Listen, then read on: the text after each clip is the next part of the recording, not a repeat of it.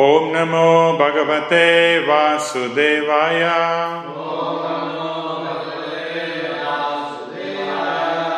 ॐ नमो भगवते वासुदेवाय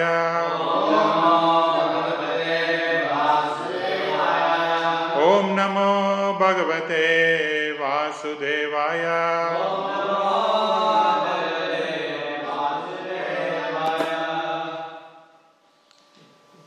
So today we are reading from Srimad Bhagavatam, Canto 4, Chapter 29, titled Talks between Narada and King Prachinya Bari. Text number 72.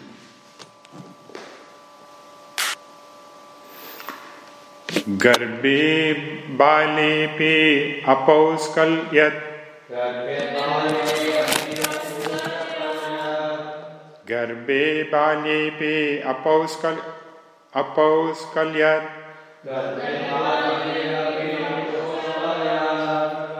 एकादशविधं तदा।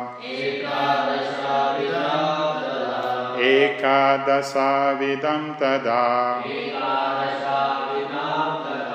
लिङ्गं न दृश्यते यूना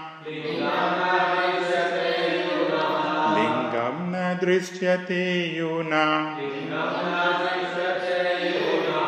को वां चन्द्रमसो यथा।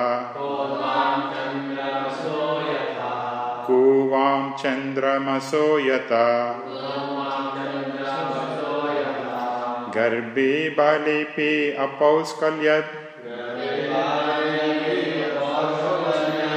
गर्भे बालेऽपि अपौस्क अपौस्कल्यत्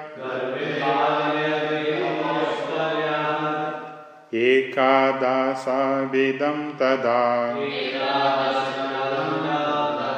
एकादशविधं तदा। लिङ्गं न दृश्यते यूना। लिङ्गं न दृश्यते यूना। चन्द्रमसो यथा को वां चन्द्रमसो यथा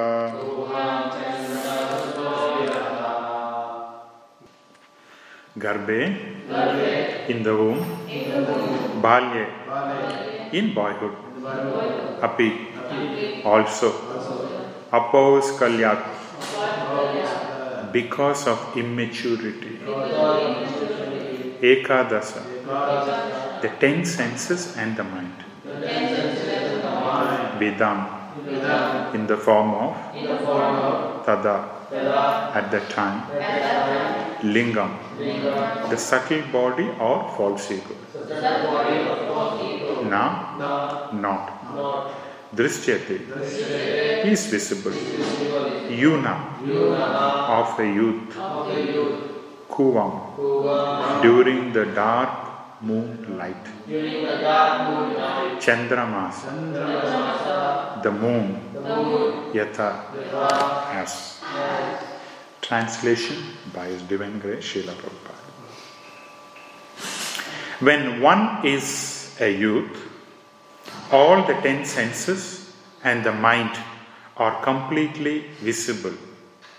However, in the mother's womb or in the boyhood state, the sense organ and the mind remains covered, just as the full moon is covered by the darkness of the dark moonlight.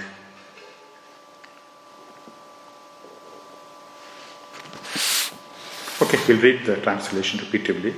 When one is a youth, all the ten senses and the mind are completely visible. However, in the mother's womb or in the boyhood state, the sense organ and the mind remain covered. Just as the full moon is covered by the darkness of the dark moonlight. So we'll read the purport. Please be attentive. When a living entity is within the womb, his gross body, the ten sense organs, and the mind are not fully developed. At such a time, the object of the senses do not disturb him. In a dream, a young man may experience the presence of a young woman because at the time the senses are active. Because of undeveloped senses, a child or a boy will not see a young woman in the dreams. The senses are active in youth even when one dreams, and although there may be no young woman present, the senses may act and there may be a seminal discharge, nocturnal emission. The activities of the subtle and the gross bodies depend on how developed conditions are. The example of the moon is very appropriate. On a dark moonlight, the full shining moon is still present, but it appears not to be present due to conditions. Similarly, the sense of the living entities, sorry, the sense of the living entity are there, but they only become active when the gross body and the subtle body are developed. Unless the senses of the gross body are developed, they will not act on the subtle body. Similarly, because of the absence of desires in the subtle body, there may be no development in the gross body. ओम अज्ञान तिमिरंदस्य ज्ञानांजन शलाकया चक्षुर उन्मिलितम तेन तस्मै श्री गुरुवे श्री चैतन्य मनोपीष्टम स्थापितम येन भूतले स्वयं रूप कदामाहे ददाति स्व पदांतिकम जय श्री कृष्ण चैतन्य प्रभु नित्यानंद श्री अद्वैता गदाधार शिवसादि गौरभक्त वृंदा Hare Krishna Hare Krishna Krishna Krishna Hare Hare, Hare Ram Hare Ram Rama Hare Hare Hare Krishna. This chapter 29, which is titled The Talks Between Narada and King Prachinabarhi, is a very lengthy chapter. It's got about 85 verses.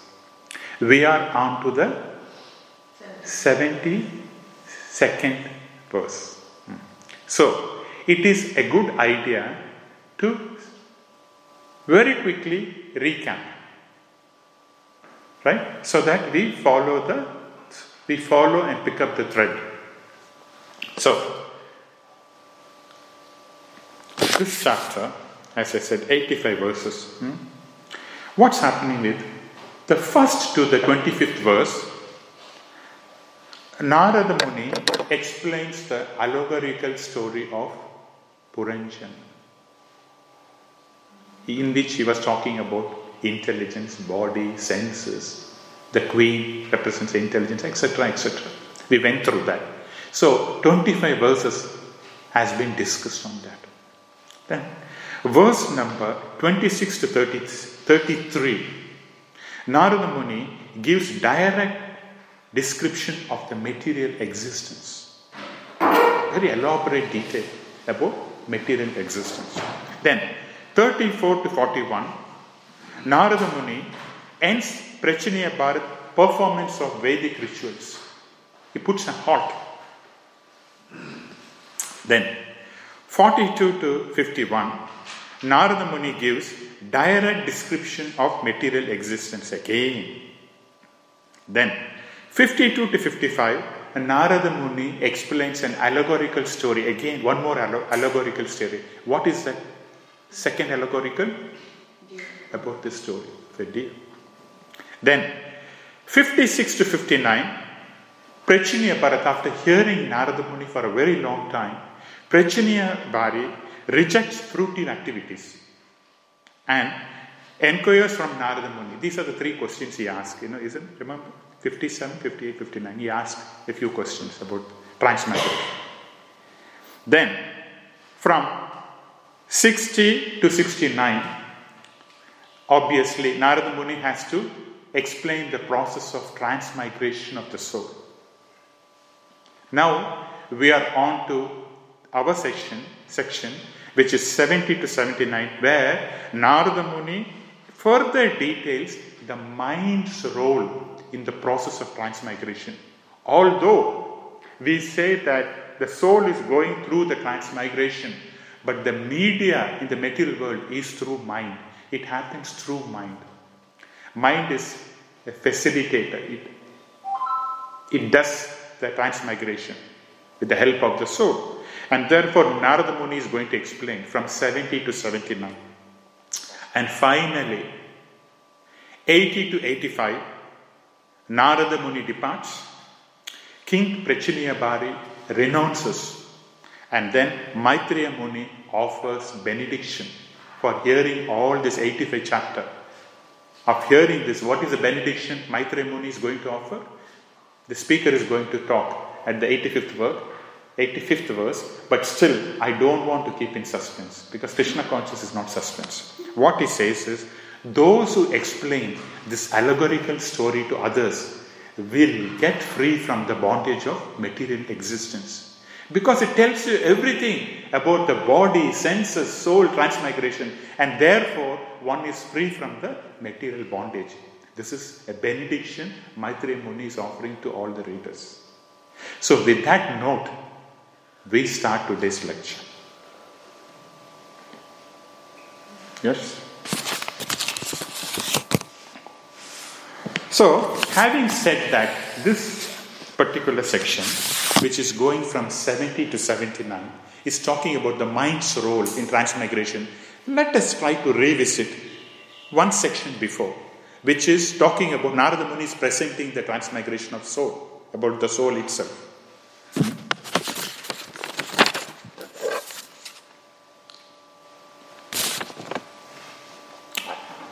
Now, this transmigration of soul is a fact.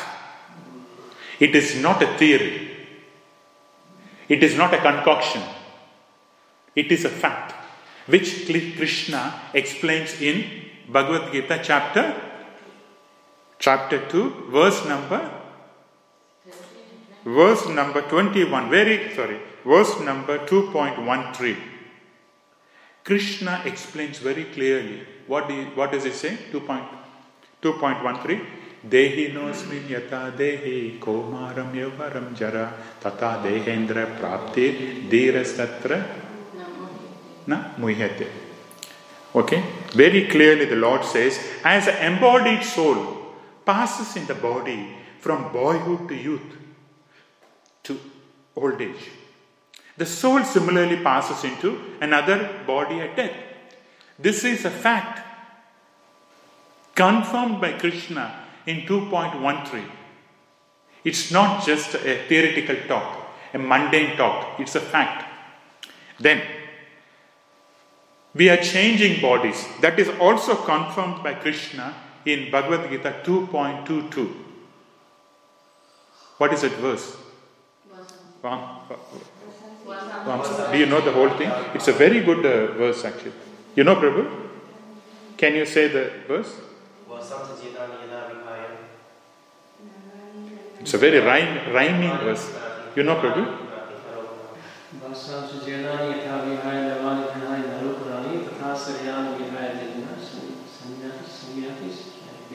Oh, what a, what a rhyming verse, you know. What it says is Krishna, just as a person puts on new garments, giving up the old ones, Similarly, the soul accepts new material bodies, giving up the old and the useless ones. Hmm? So the body change is explained. Then Krishna also says that the mind is a mechanism behind transmigration, which is the essence of this verse. Where does it say? In 8.6, the Lord says, Yam yam vapi smaran bhavam tajanti ante kalevaram eva kanteya.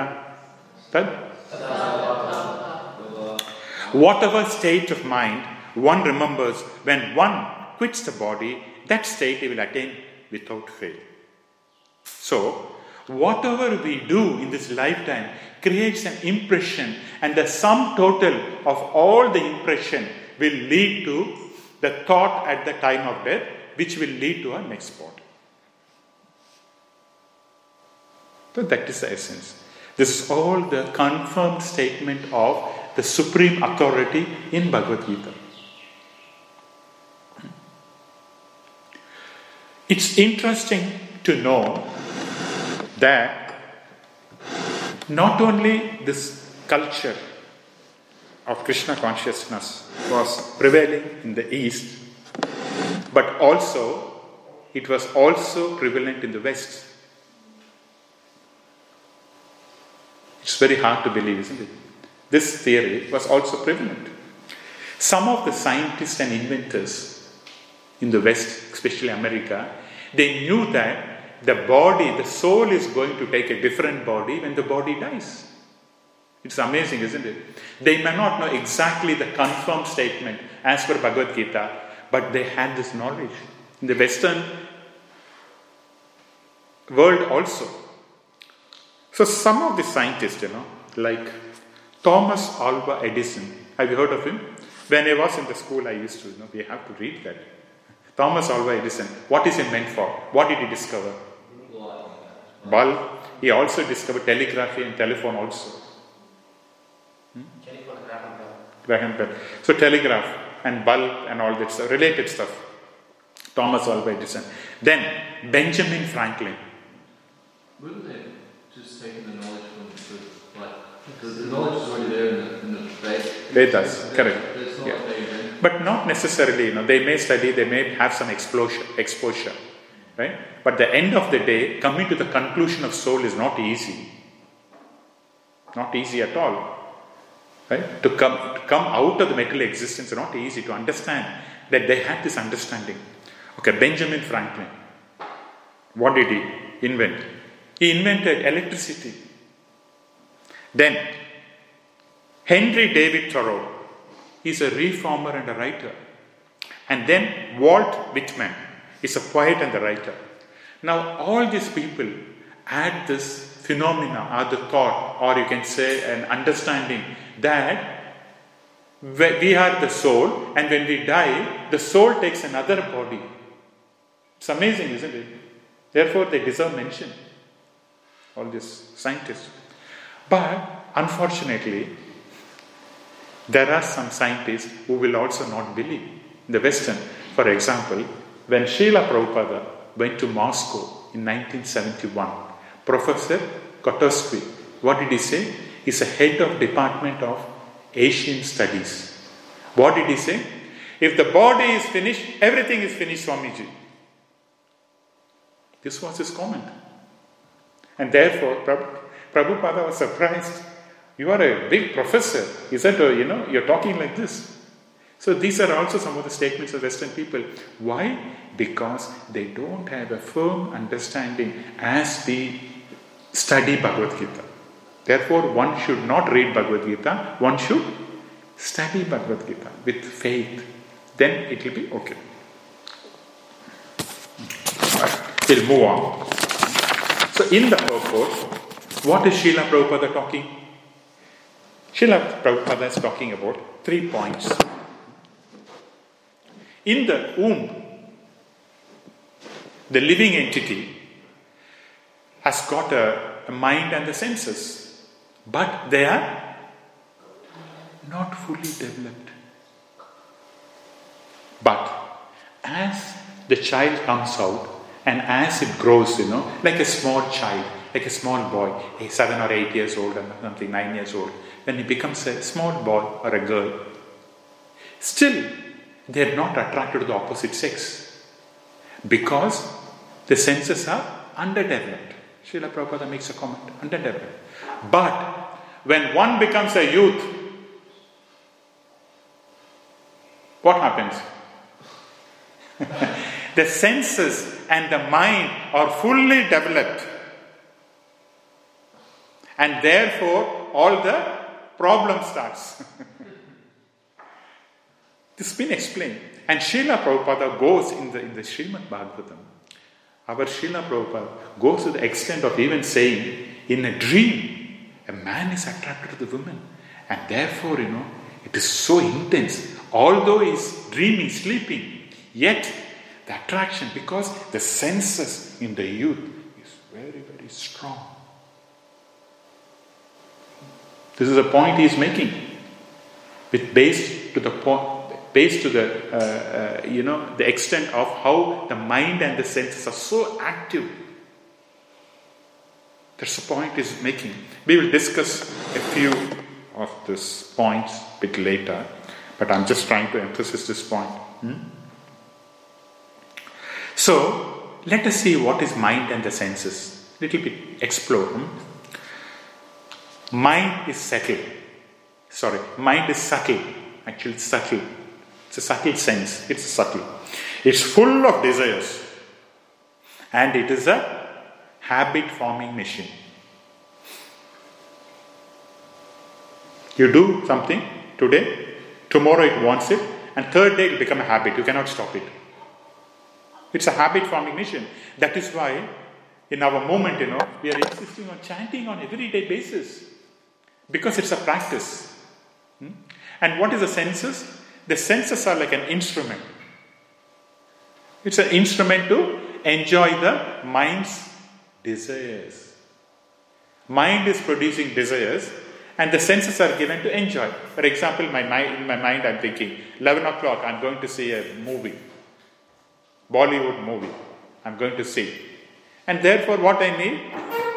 I need my eyes to see. So at 11 o'clock, the mind will say, okay, come on, let's see a movie. So I need the eyes to see. The eye is an instrument to enjoy. And it sees. Interesting, it is said that the sense, the mind, right, is full of desires, right? It is compared to an ocean. And then the senses is like an instrument which is compared to a cup. How can you empty a cup or fulfill a cup, a small cup, using a small cup, you're fulfilling the desire of ocean. Is it possible? A big ocean is there, and I've got the small cup. How can I satisfy by drinking or pouring it out, whatever may be you're doing? It's not possible. So the mind desire is vast, like this, and the senses are only very small. That too, when I say senses, I mean the sense organ. Because as we discussed in one of the previous classes, the senses are already in the mind. The mind and the senses is a package. This is a sense organ. It's external. Okay? So when we say senses, the moment we see it is stored in the mind. So sense and mind is one unit.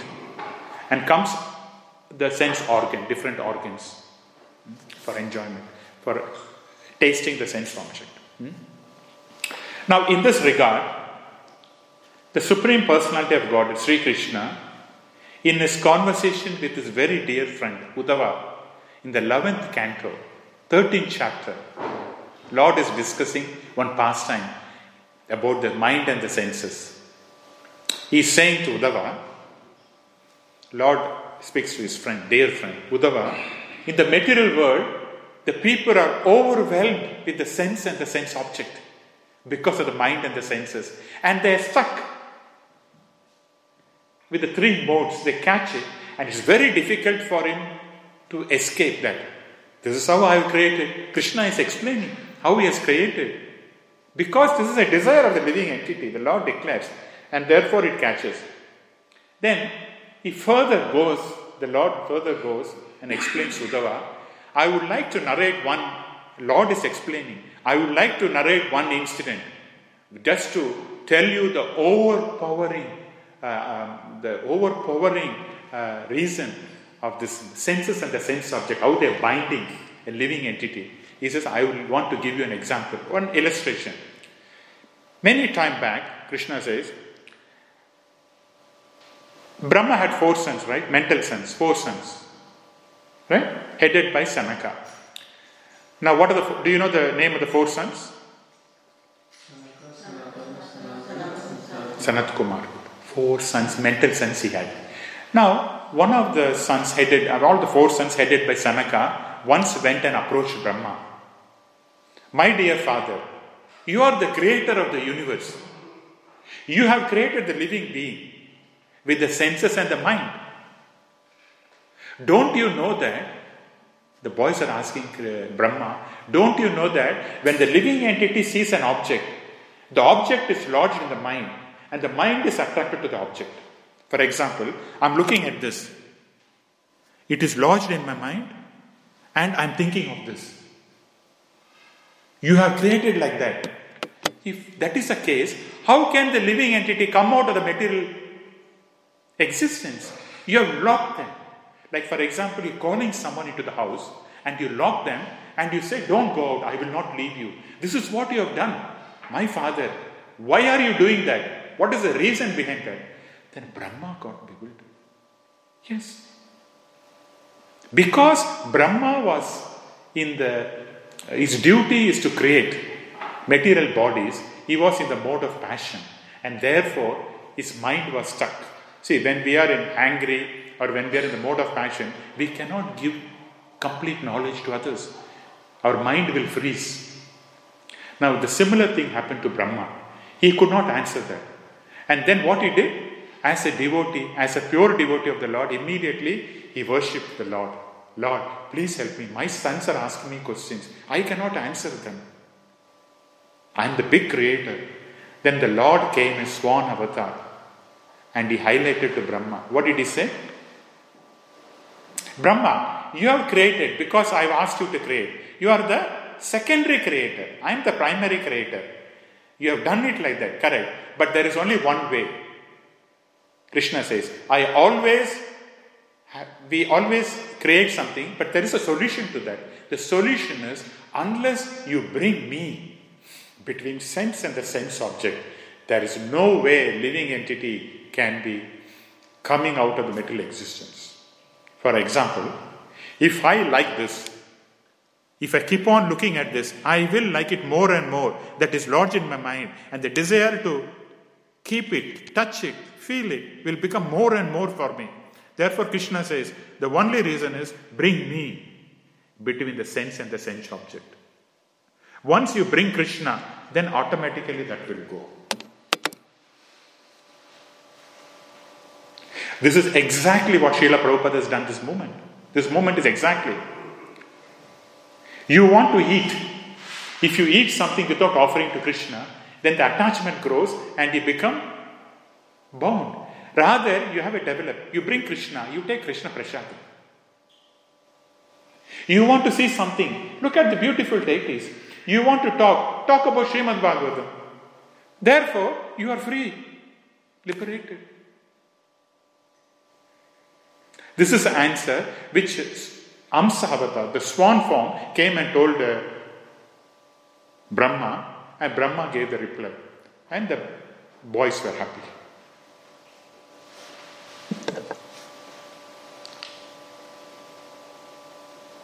Therefore, what we understand, we understand that the human life is very precious. It has to go through 8.4 million species. Right? Why the human life is so important? You have heard this time and again. Hmm? We will go, we'll go and see that in a minute, why it is important. But before we go, I said the human life is very precious. Srila Prabhupada, elsewhere in one of the quote, he says, there are a lot of woods for burning. Okay? In the past, in the previous olden times, they used to have wood to burn to make uh, heat or to cook. You know, they use wood. There are many varieties of wood. But without knowing the importance, if I use sandalwood, sandalwood for cooking or heating, is it a good idea? No, I'm wasting the potential. So, like this human form is like any other form, temporary form. This human form is also temporary, it's going to die. We have got birth and death. But in respect to this body, we can take a Krishna consciousness and advance. That is the importance of Krishna consciousness. In the human form, we can take up. That's the advantage. So it is like a sand sandalwood. Even though there are so many bodies, But our body is like sand load, where the human form is like a sand load. Therefore, it should be used very carefully. That is why it is very precious. Now, coming back to the 8.4 million species, okay, let us see how it is important. We are going to see the evolution, evolution of the humans from the bottom till the human species.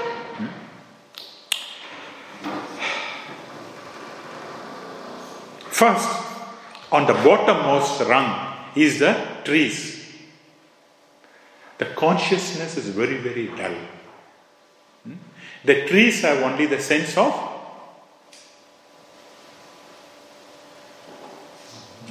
what do the tree have? Sense of touch only. That's the bottommost. This is the bottommost of the consciousness. The hum- human being, if he has got the dullest consciousness, if he is pushed down to the bottommost, then he can become trees and plants.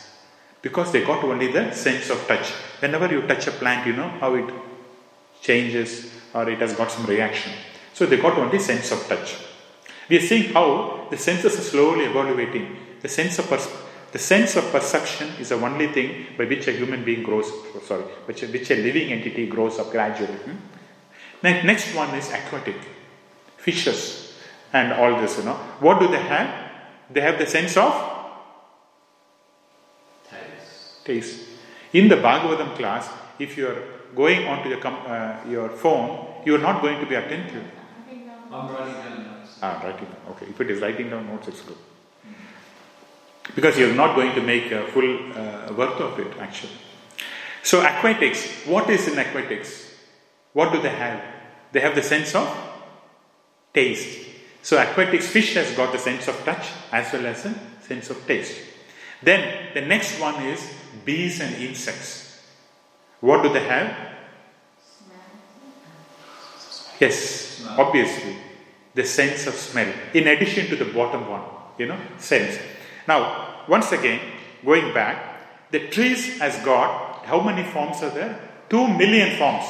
When we say 8.4 million, these are the forms we are talking about. 8.4 million of forms means what? Consciousness. Based on the consciousness, they get a form. So, 2 million types of trees and plants are there. It is true. And then aquatics is 9, 900,000, close to 1 million. Then bees and insects. And the next category, both is 1.1 million. What's the next category? The next category is serpents crawling. What do they have? What sense do they have? In addition to all the three, the snake has got a very good hearing because sometimes in the dark night, the toad, you know, toad, they'll be cracking. So the snake, even though it is in darkness, it will say, Oh, the toad is there, you know, tadpoles are there. So it will go and take it. So hearing, the, the snake has got a very good hearing. And therefore it goes and takes its prey. Then, what's the next one? The next one is birds and animals. What is uh, they have developed little bit of intelligence. What do they do? They can distinguish one form from another form. Birds. That is why we can see that the animals like tiger and all that, they will not, uh, they might kill or something their own uh, cubs and their family members, but they'll only attack the others. Hmm? Because they know this is my pizza, this is my lasagna, I'm going to eat, and things like that, they're going to attack. Hmm? They can distinguish between one form to another form. They know who is uh, uh, superior to them and who is junior to them, who is inferior to them. Accordingly, they'll attack. You know, so they can distinguish. So they are all belong to the four-legged groups, and then comes the two-legged, which is human, and the human form is 400. 400 different forms or species, or not species, you can say 400 different consciousness of humans. It is, it is true. One may ask, does it mean that there are 400 types, you know, of human being. What we mean is a consciousness. The three modes, right? It mixed together to make these forms. All based on three modes of material nature. Okay? So, this is about the different evaluation. So, in our process, right, so the mind and the senses are giving problem. So, what is the best way to control the mind? Easy way to control the mind. Simple. Hear and chant. Not only chanting, you should hear also. Hear what? Hearing and chanting. First, it comes with Shravanam and Kirtanam. Hearing and chanting is a primary aspect of devotional service. Very, very important. Okay. Having said all that, that's all good. A person is progressing, like Manmohan Prabhu, progressing, you know, is going higher and higher, you know. progressing in everyone, Manmohan Prabhu, oh, oh, he's so, you know, clever, smart, and all the going. Now, what happens? Maya is also seeing. Um, what is it? I'm sorry, Prabhu, I'm giving a wrong. Maybe not you. I, I say for me. Oh, Surya Gopal is thinking that he's talking too much of uh, you know classes.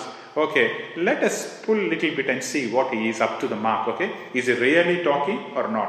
So Maya can trick because again, Maya is nothing but the Lord's own energy, Krishna's own energy.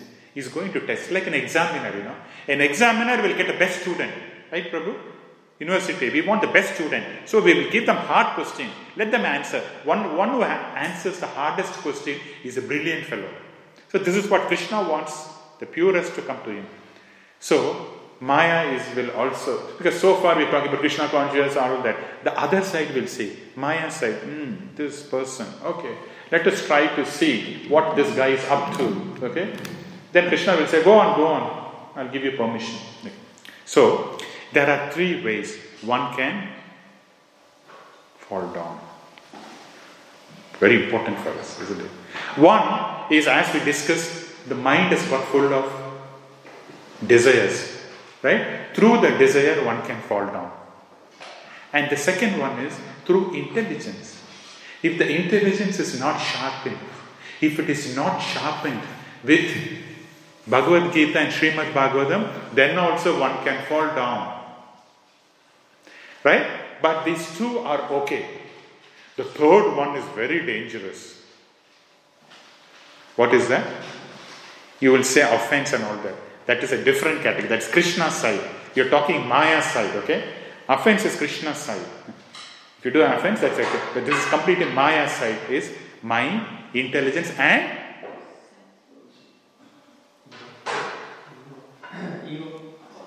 That's again uh, ego, little bit higher, higher, higher fall down.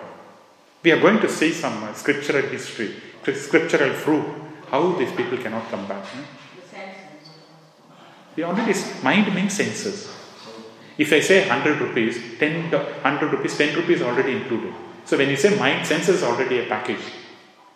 Mind, intelligence, and faith, heart. That's most important. Heart. Where is the faith stored? You know, Krishna consciousness. First is Adau Shraddha. Where is the faith? Not in the mind, not in the intelligence, the heart. So the heart changes. Therefore, one becomes a devotee. Prabhu, don't put your fingers in the mouth. You have to wash and come. Go wash your hands and come.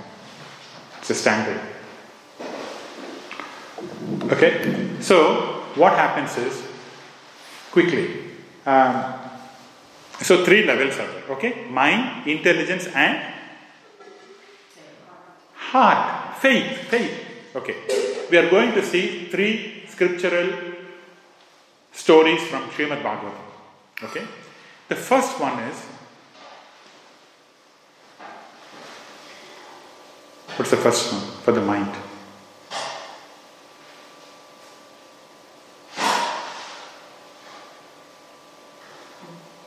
I'm thinking.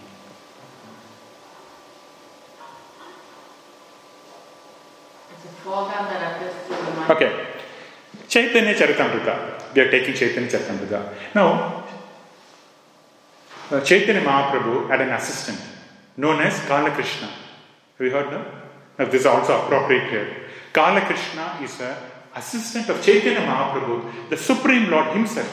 Very powerful. Now, what happened when Chaitanya Mahaprabhu went to the South Indian tour? Kala Krishna, it was decided by all the devotees. See, Chaitanya Mahaprabhu will not decide anything. It will be decided by all the senior members and the devotees, okay?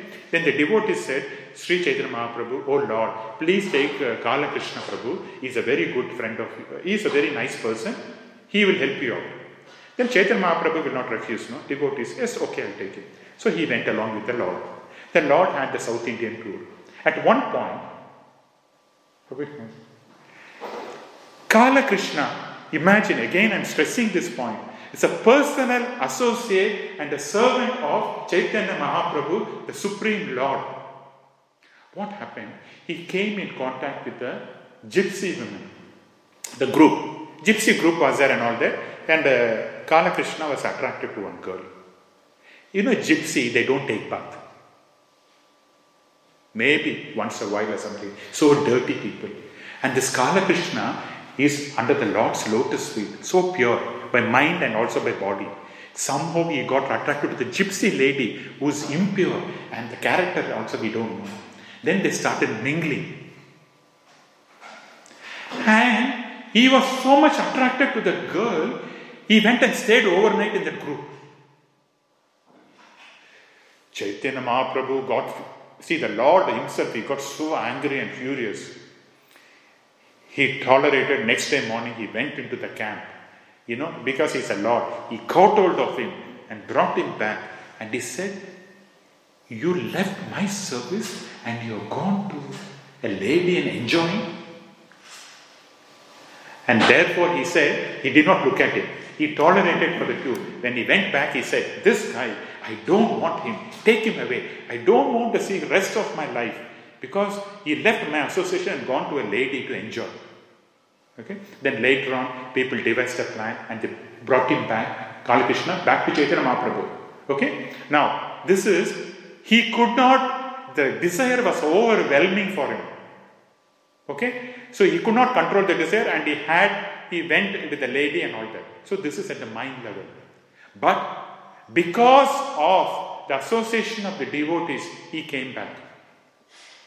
This is possible, okay? Even though there is a, but we should not use it as a practice. It is possible. Then the second one, story, is a mind. Eh, sorry, first is a mind, desire. Second one is intelligence. In the sixth chapter, Sukadeva Goswami is talking about this story. Ajamila. He's born in a Brahmin family, following all the religious principles properly. Spot on. But what happened? Once he went into the deep woods to collect some, you know, Prabhu, you're again doing that.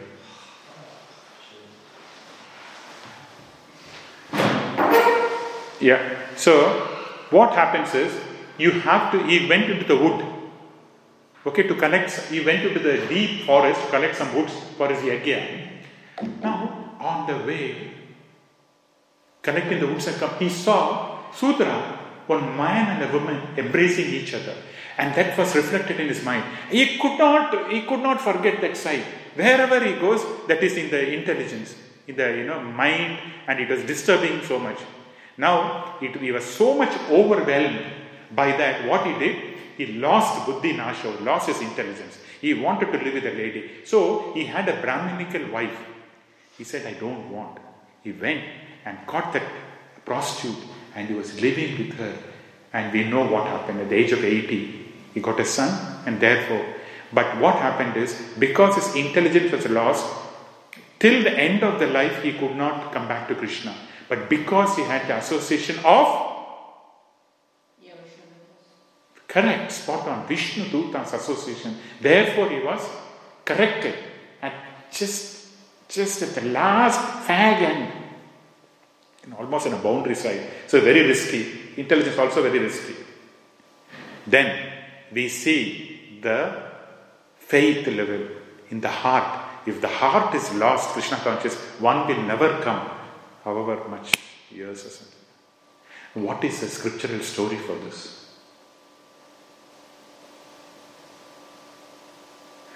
In Ramayana, when Lord is going to be coronated as a king, just a day before, Kaikeyi had a conversation with Manthara.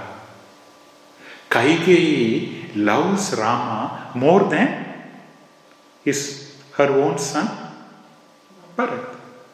That was the state. And this Manthara came overnight preaching Bhagavatam class. On and on and on. What are you? You're a fool. You don't know what is a plan. Your son is important. You gave birth to him. You know, please consider this. He said, Come on, don't talk all this nonsense. Rama, you know, is my son. He said, No, like this, you know, this way, that way. By the overnight, see, listening to that constant, you know, uh, what you call non devotees association with Manthara, Kaikeyi was a devotee, changed. And she said, Yes, I want not only Ram to not to accept, but to go out of Ayodhya, leave and go. So look at that by overnight association. And that what happened was completely Kaikeyi's faith, you know, Manthara disrupted, removed the faith, Adoshraddha. The faith is gone.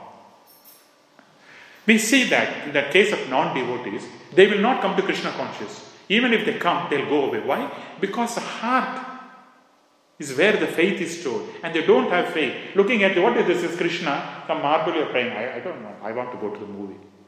I want to go and take a coffee. Simple. No faith. But in Krishna conscious, what happens? The Lord is giving you faith. No matter whatever I tell you guys, you will not go. Because of the faith that, that is given by the Lord Himself. So the faith, if it is destroyed, or faith, if it is not there, one it's very difficult to come to Krishna. That is why our process, everything there is a faith. Starts with faith, and when you do what? Bhajana Kriya or uh, Sadhu Sanga, Bhajana Kriya. All this faith is constantly growing. And when you go to Bhava and Prema, you got the topmost, you Krishna, no, 100% faith. So right now, as a neophyte, we start with 2%, 3% like that. And then the faith goes. So the faith is the most important thing in Krishna consciousness. That is why we should nourish that. That is why our process is a faith process. It starts with the faith and grows. Okay? Now, finally, to end this class, I've got a, a small story to finish off. This is because about talking about mind and senses. We'll have a small story regarding mind and senses. Okay? Once there was a sage. Sage is on the top of a mountain. He was meditating. A small young person was climbing the mountain. He went to the top of the mountain somehow because he is just a young person. Mountaineering, climbed, and he went to the sage. And he was looking at all the sage. He could not understand who the sage is. He's doing meditation and all that. Then he thought, should I disturb or not? But he was curious to know what he was doing. He did not even know that's meditation. Should I disturb him or not? Should I disturb him or not? He was wondering. At that time, the sage, the sage opened eyes. Hare Krishna. What do you want?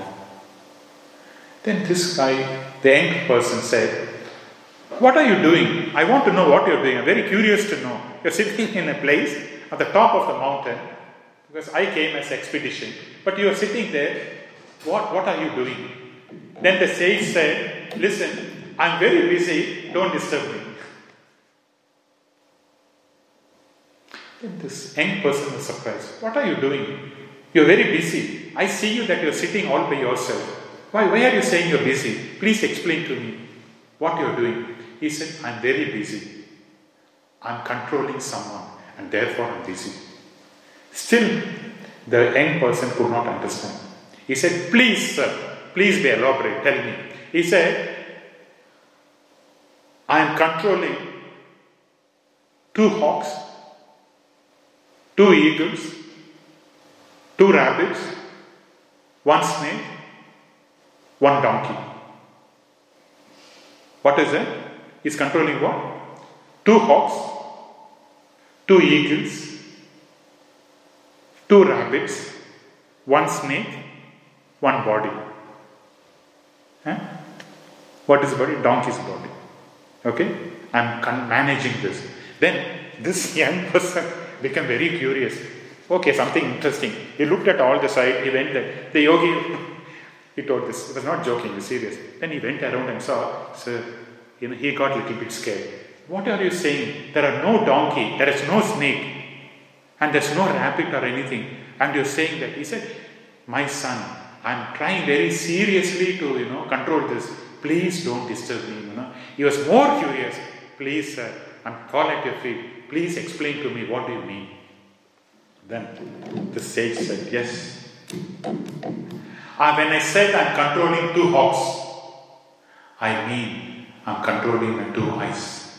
Because hawk is there, eagle is there also. What's the difference between hawk and eagle? The hawk is a smaller animal, but the eagle is bigger. The eagle is very powerful with the legs. The eagle can even snatch you with your leg, so powerful with the leg. But hawk goes for a smaller prey. It's similar to the eagle, but it likes smaller prey. But the eagle, it will not, if it wants, it can even pick you up. Some powerful eagles are there.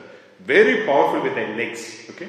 So he said, when I say hawk, I mean the two eyes. Because hawks, you know, if it sees something, it's got a very powerful eyes. Both of them have got powerful eyes, hawk and the eagle. Hawk, smaller prey, as I said, it will go, put suppress on the prey and then kill it and take it. Such powerful. But it doesn't care who it is, it just lands. He said, I'm controlling the hawk, I said, because my eyes, it doesn't discriminate. If I see someone, immediately I look without any discrimination. And therefore, I'm trying to control my hawks. He said, when I meant the eagle, I meant my hands. My hands have got no control. Whatever I do, whatever I feel like I do it, I don't have control. So I meant the eagle. When I said rabbit, I meant my legs, which is very soft. The legs want, doesn't want to do austerity, want to walk or anything. It just want to lie down and then on the sofa and nicely, you know, relax. That's why I said ra- rabbit because many people they you know they put their you know whatever the legs and all that. You know. So my legs are soft like rabbit, but it wants to stay in one place. You know, rabbit it doesn't want to go out one place. Warmth, it likes warmth. Then when I said snake, I meant my tongue. My tongue is very very poisonous. It always bites others through my words. Without my knowledge, I will bite because very harsh word I use on others, and therefore I become like a venomous snake with my tongue. I am trying very hard to control that. And then, when I said donkey, I mean this body because very lazy. I don't want to do anything. I want to relax. So this body compared to the donkey. Therefore, I am trying to work very hard to control my senses. That's what I am trying to say. For you, it may look that I am not doing anything, but internally, I am meditating to control. It's very difficult to control, right? So, what is a yogi trying to control? He's trying to control his eyes.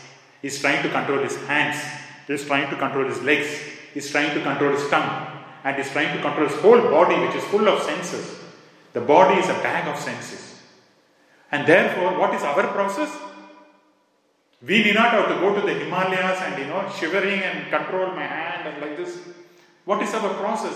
Simply engage in Srila Prabhupada's movement. Krishna conscious movement. All you have to do is joyfully perform. You need not have to do it with sadness. Simply engage in Krishna conscious activity. And then you are already controlled. This is a process. Right?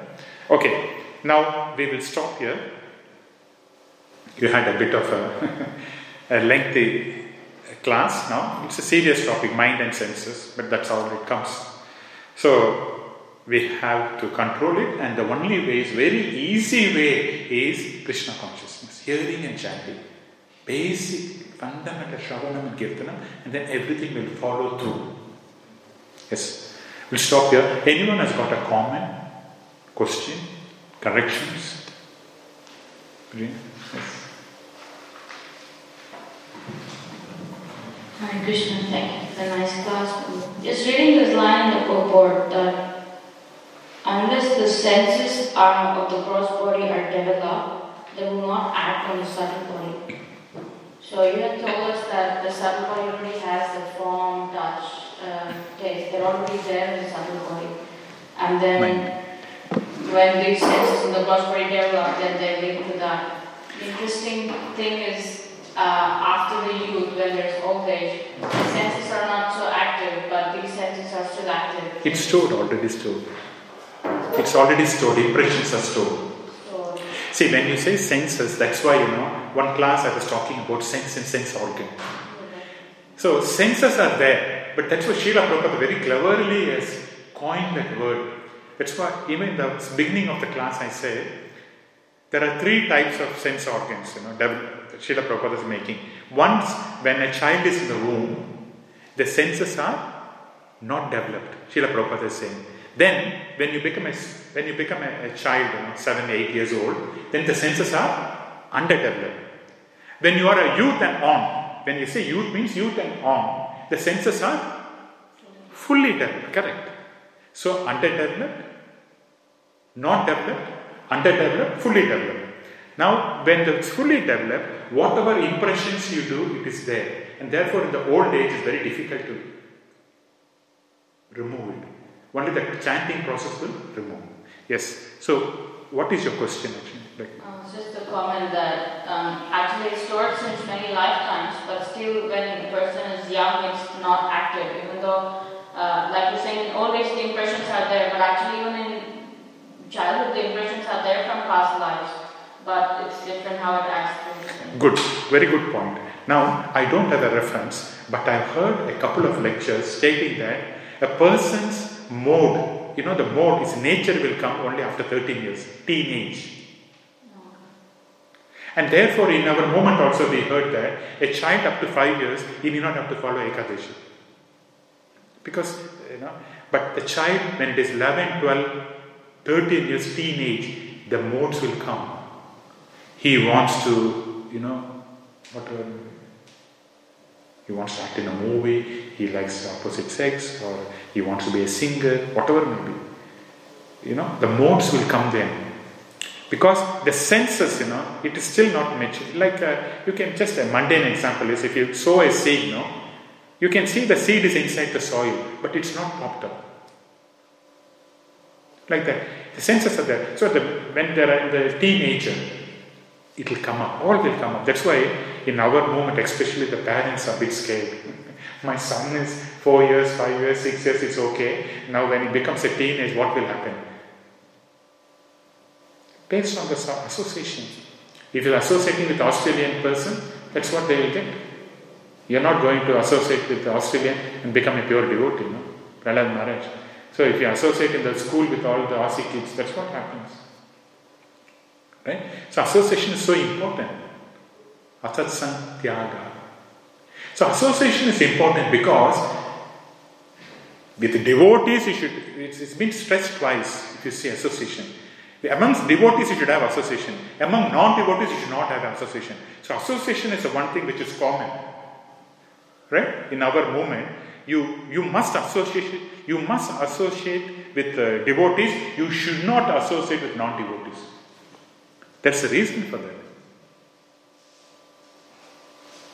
And also, like in old age, you know, uh, even though the senses are not strong, uh, how come the desires are still there? You know, they don't weaken. That's No, in the old age, the senses are not strong. The desire is still there. I give you a very quick example. Time is there. This is a story of Akbar. Akbar had a minister, right? Barbar. Birbal, right? Birbal, Birbal. Now, Al- Akbar is a very smart king, okay? He asked Birbal, Do you think that when a person has a desire, in the old age, is there still a desire there or it is gone? I Akbar said, because of the old age, you know, the senses say, I want to, I want to eat. My tongue, I don't have a tongue, my teeth. I don't feel like tasting. I don't feel like you know. Forget. But does it mean that because you cannot eat or something, the desire goes away? Then Birbal said, no. The desire for the old person is still there. Especially the lusty desire is still there. That is why he's taking next birth. Then Akbar could not believe that. Please can you prove it to me? Birbal said, no problem. Now, the Akbar had got a beautiful prince. Then he said, in your place, I want to take the king to a place, you know. The Birbal said, Akbar said, fine. So they figured out that one of the old guy was about to die, you know. He's very old, some 90 years or something. He was in his deathbed. Then uh, Birbal devised a plan such that first he will go, then the king will come, and then finally the prince will, princess will come. Prince, is it? Prince, princess. Princess. Okay, princess. The girl will come. Now, what happened? The death man was, you know, dying almost, you know. He was on the verge of his death. Then when he saw Birbal, he did not bother. when he saw Akbar the king, you know, Akbar was full of gold and all that. But when the young girl came, he was like this. Then Birbal looked at Akbar. Akbar said, uh, The desire is there. He cannot enjoy. But uh, like that. So, desire is very important. Krishna explains why the Supreme Lord is explained, overwhelmed. He's talking to his dear friend Uddhava, like how we talk, no? Krishna has explained to Uddhava, Uddhava, material energy, desires are overwhelming, very difficult. But if someone is engaged in my service, no. But one must engage in Krishna's service, otherwise very difficult. And sincerely, day in and day out. It's not we cannot take a rest, you know. Then it is okay. The moment you go away from Krishna, that's a problem. Repeatedly we said this Krishna bhuli sei jiva. The moment you forget Krishna, you are gone. Because moment you forget Krishna means backward, you're turning your back. When you turn your backward, who, who you are seeing? Maya. Therefore, better you see Krishna always front. You turn, you show your backward to Krishna, then you have to face Maya. That's a logic. Right? Okay. Any other comments, questions? Yes, Mataji. Um, Mataji, I just in the in the class I explained how Brahma's four sons have asked a question and Brahma could not answer. So please, uh, I should not don't ask a question like Brahma's sons. yes, Mataji. Um, sorry, it's, it's regarding to the subtle senses and the gross senses, or the organ of the senses. The concept of um, or the perception of enjoyment is subtle, it's, uh, it's gross, because when we talk about the senses in the mind, because they're already there, when we experience kind of sense enjoyment, it's in the mental platform, the perception or the understanding that we are enjoying, or it's gross. Because I'm trying to understand, for example, when Mataji talk about uh, the desires and the senses in the mind, but when you are getting old, the senses are no, they're not working, they're not functional for the satisfaction of those desires. So trying to understand that subtlety of the difference between the senses in the mind and the sense organs. Where is the enjoyment, the experience of the enjoyment?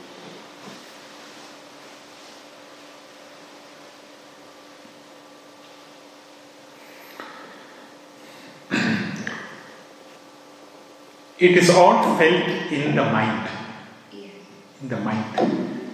The mind, say, what happens is in the material world, everything is a mind.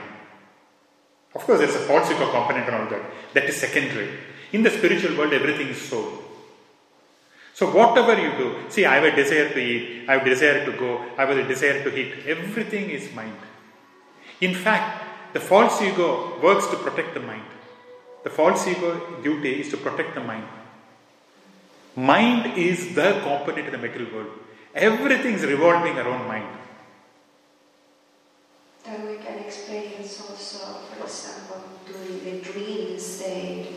So while we are dreaming, we are sometimes even enjoying eating and listening, whatever kind of experience of enjoyment while we are dreaming. Correct. So the senses uh, in the mind are active and experience that.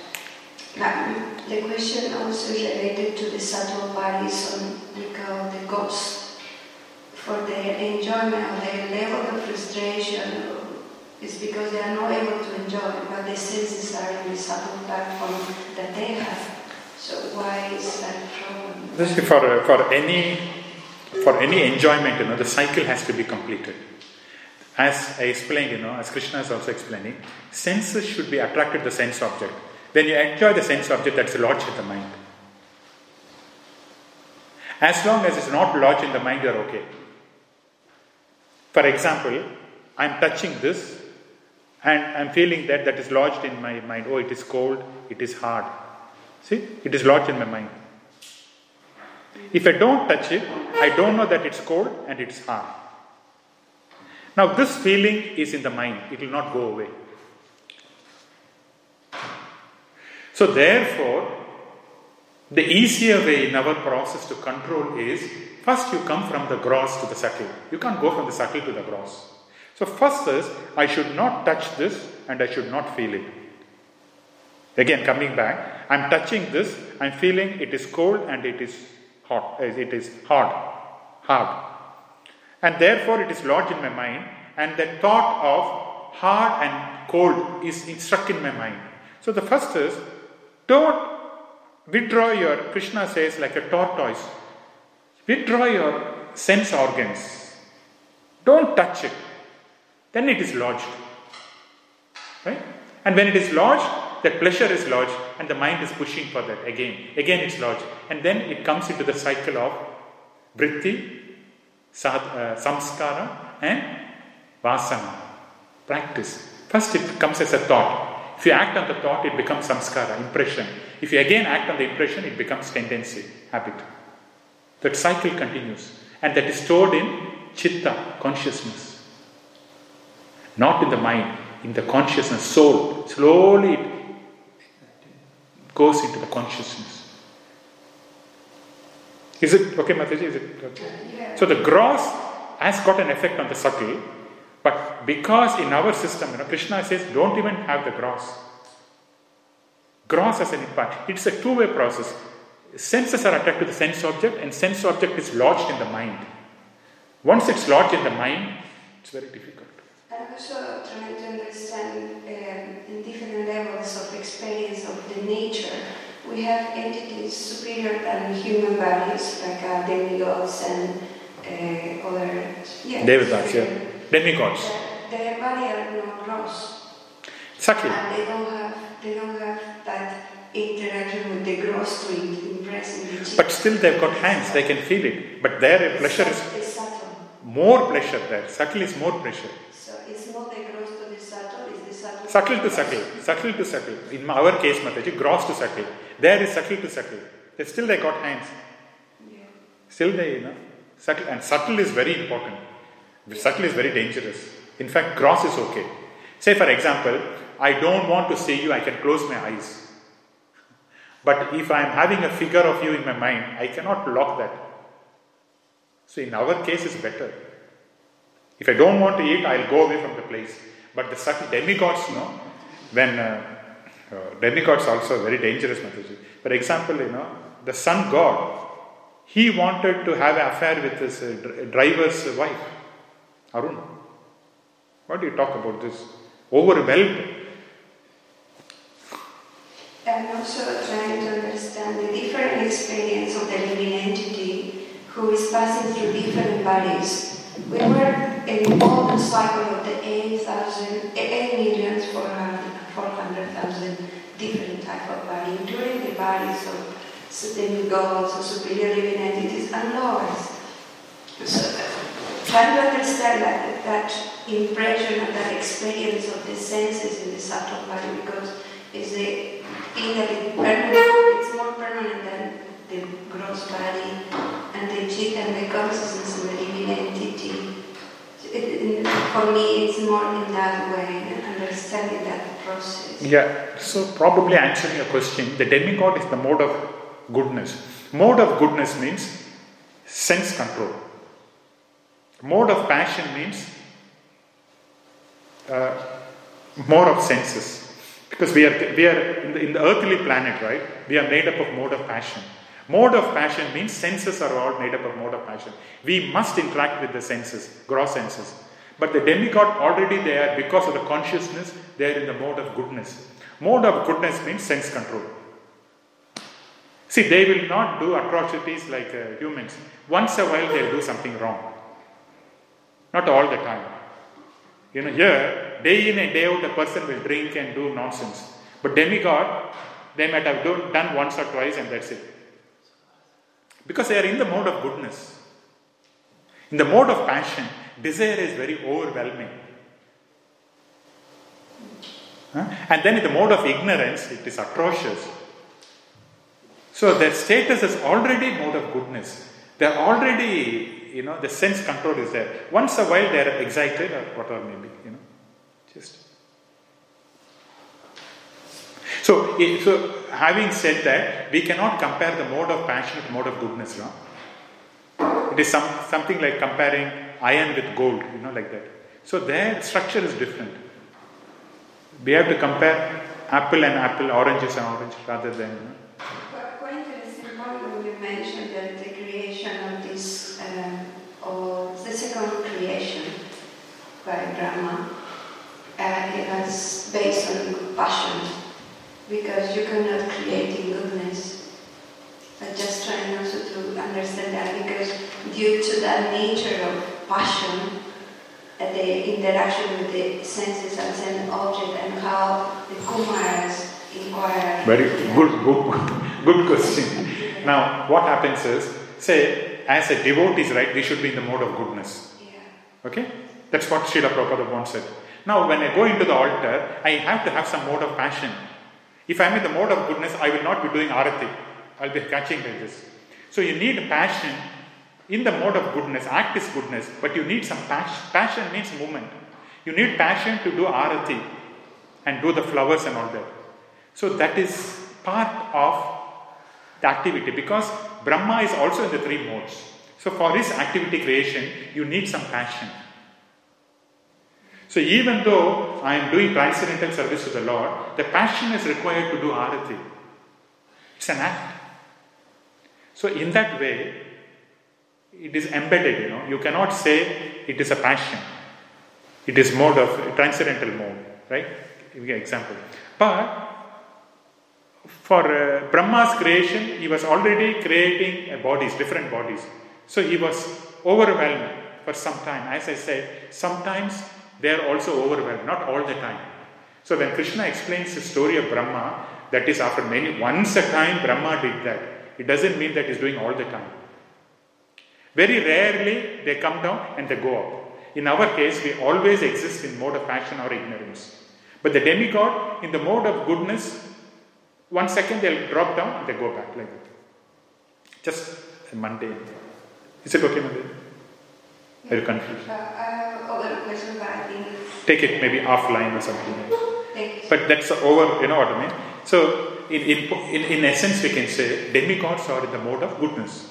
But at times, they can drop to the mode of passion, occasionally. Because they are down by the three modes, they are still in the three modes. But we as humans, in the mode of passion, we are always fall down. Because that is our nature. Okay. Okay, Hare Krishna. Granthraj Srimad Bhagavatam ki. Jagat Guru Srila Prabhupada ki. Nithai Gaurav Prabhu.